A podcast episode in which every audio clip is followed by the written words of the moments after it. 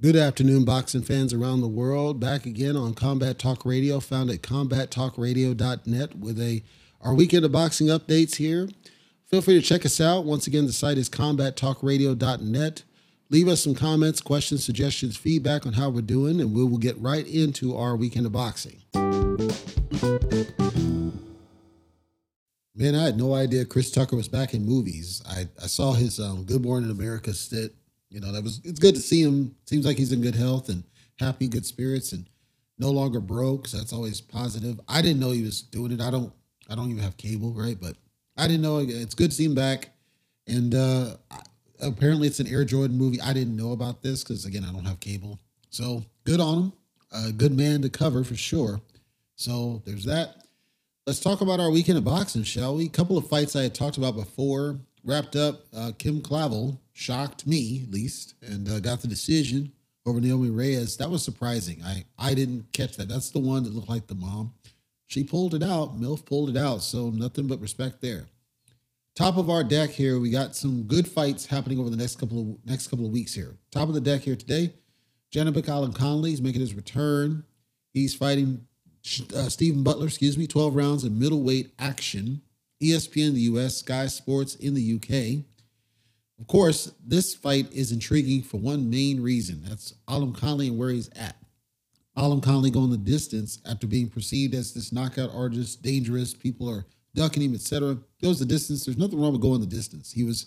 It was a clear win for him, but I think he was his own worst critic. He felt like I should have been able to get this dude out of there, and I would partially agree with it. But in all fairness, the guy's a little bit older, is Alimkhanuly, and I don't hold it against him. He seems to be holding his own.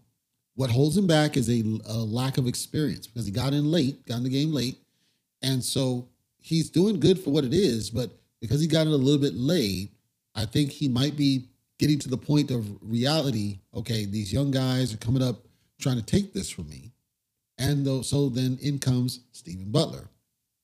I didn't know very much about Stephen Butler before I took a look at it. He has the Ray Liotta look about him, but I didn't know much about him up to this point. But it seems to me, it seems to me that Stephen Butler is a threat. I'm not saying or predicting that he beats Alimkhanuly. That's not what I'm doing. I'm saying I see him as a threat. I see him as somebody who could pull it out. Do, do I think he guarantees pulls it out? No, because Butler's coming off two losses. So there, there's that or actually three, yeah, two losses, sorry. So there's that. But the people he lost to were not lower level folks.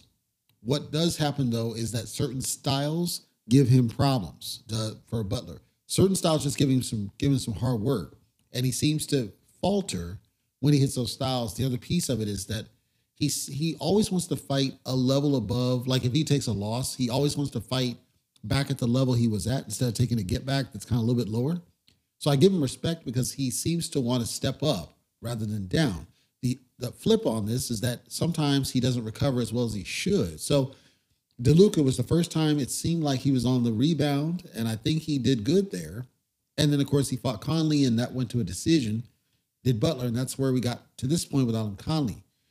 So this one's difficult for me because Alan Conley should completely destroy Stephen Butler if we're just going off of styles. But experience heavily favors Stephen Butler. Rounds in the books, certain different styles, and we don't know where and age, and we don't know where Butler's head's at. I think that's the key of the fight: is where's his head? Is his head really on the recovery path? And can he use that momentum that he has to shock the world? Because it would truly be a shock if he beat Alimkhanuly. I see Alimkhanuly destroying him, so he has a chance to shock the world, and I will be curious if he can pull that off. On the undercard of that same fight, we have Jason Moloney making his return against Vincent Astrolabio. 12 rounds of bantamweight. I'm I'm aware of Moloney, of course. I've heard of Astrolabio. I've not seen many of his fights. Astrolabio is out of the Philippines. I've not seen many of his fights. I think he mostly fights regional. Moloney's a little bit up in age, but he's coming off a huge streak, huge, huge streak. Astrolabio, same thing. Roughly equivalent in terms of experience, rounds in the books roughly equivalent in terms of styles and their tendency to try to get you out of there. So to me, I find this to be a toss up, but I'm going to give the lean ever so slightly, ever so slightly to Jason Moloney. Here's why. I think Astrolabio tends to leave himself open when he sees an opportunity and tries to go after it, that Moloney has a chance to capitalize on. So it's like I see a, a, a scenario where Astrolabio is winning or perceived winning, and then all of a sudden Moloney catches him with something and we're and we're done. I see that as a possibility, not a prediction. It's hard to say, but I can see that absolutely happening. Hopefully it doesn't. Hopefully it does go longer than I perceive. Most online feel that Jason Moloney easily beats Astrolabio. I don't see it's easy. I see he's going to have to catch him with something to the point Moloney himself came out and said, I got to beat this dude, period. I've got to take this guy out no matter what. And apparently, I didn't see this, but apparently Astrolabio and his team perceive Moloney as an easy soft touch. He's not an easy soft touch. He's very skilled, very crafty. And again, if he catches Astrolabio making a mistake, I, I think it's curtains. The other big fight we've got, this is on Showtime, 12 rounds of super lightweight action. The return of Rolly Romero and his opponent. I'm going to talk about, people are criticizing the man. I'm going to talk about him, Ismael Barroso. I am Barroso. Listen, people are looking at Barroso and they see a, what appears to be a very dirt old man. And visually, yes, he does not look his age. I think he's only like 40 years old. He looks like 70 years old. People online believe Romero's going to blow Barroso out. Barroso's been knocked out, so it is possible that that happens. In fact, Barroso is coming off a unanimous loss and has been on a decline. He had a couple of wins here and there, but he's been on a decline. Rolly, of course, is coming off the stoppage to Tank Davis, one of the hardest punchers in the game. It is possible for one reason that Barroso can upset Rolly, and that is because Barroso is a southpaw with power that could play into factor. This is going to come down to speed, speed, hand speed. Rolly has decent hand speed, but not great hand speed. Barroso does not have good hand speed, but he has he can throw a shot that you don't see at a kind of weird. It's kind of it's kind of this weird angle he throws, but he can catch you with a shot you don't see. So it's not to me the speed is going to play in. Does Rolly have enough speed to be able to deal with Barroso and get him out of there early? I see that Rolly needs to get him out of there early. If he can't get him out of there early, he's got to take him the full to hope that he wins and gets tired to where he can catch him with something. Because it's entirely plausible that Barroso catches him with Rolly with the same kind of shot that Tank was able to nail him with, where Rolly was just throwing and not paying attention and got caught with something and was knocked loopy. That possibly could happen. Do I think it happens? Maybe. That's the best I can give you on that one. Francis Barthelemy makes his return. He's fighting Omar Juarez. Again, Showtime, 10 rounds. It's super lightweight action. Very well versed on both guys. I'm a fan of pretty much both of them. I think Francis Barthelemy has gotten a he's gotten a bit of a bum rap as of late. I guess the only way I can describe it. And Omar Juarez, he's been a little bit declining, but not greatly declining. Juarez is certainly the younger guy. Barthelemy has significant experience. Barthelemy has been in the game a long time. Barthelemy has been at the top, fighting at the top level. And so this is a huge step down for him in terms of levels that we see. Barthelemy's coming off getting stopped in his most recent fight. I'm pretty sure that happened prior to the pandemic. I'll double check. But he's fresh off getting stopped. Again, that may jack with your mind, and he may not still be in it to, to the same degree that he was. So here's the story on Rances Barthelemy. Rances Barthelemy his decline started, I'm going to argue, roughly about 2019 ish, I'm going to say. 2019 ish. Uh, he fired, excuse me, 2018.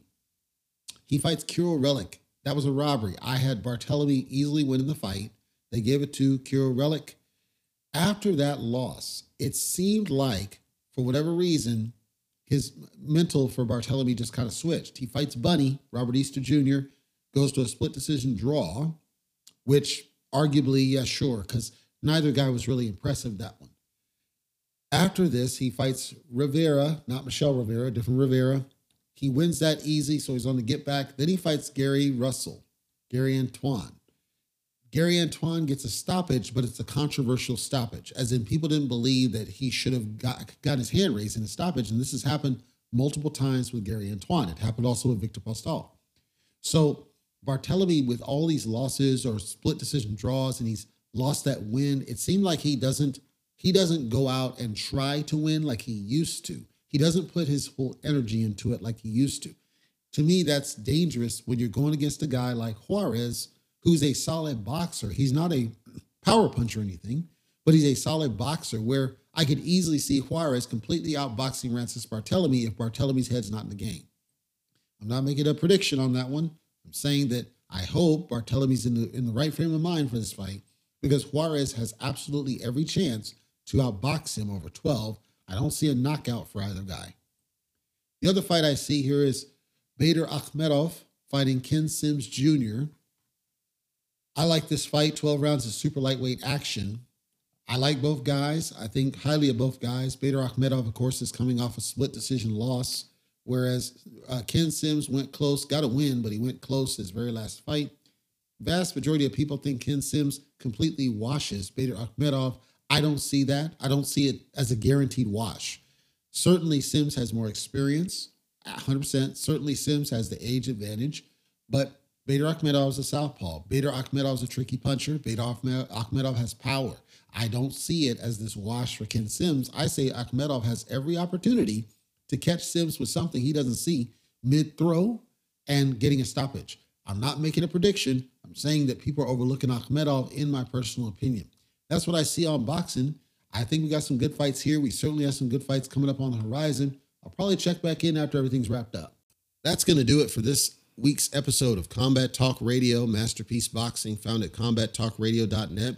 I want to thank you for listening today, whether you are a subscriber or not. I know you have choices, and I appreciate you for being here. Just to remind those that are new to the show, Combat Talk Radio records every Friday, so once a week in the Pacific time zone. And then Lifeblood of Boxing series, which is our coverage of the boxers I think are worth your time and give to the sport. That's once per month. It does not have a fixed schedule, but once a month I'll have a release until I run out of ones that I think are worth covering for Lifeblood of Boxing. So those are our two programs. It is podcast only at this point.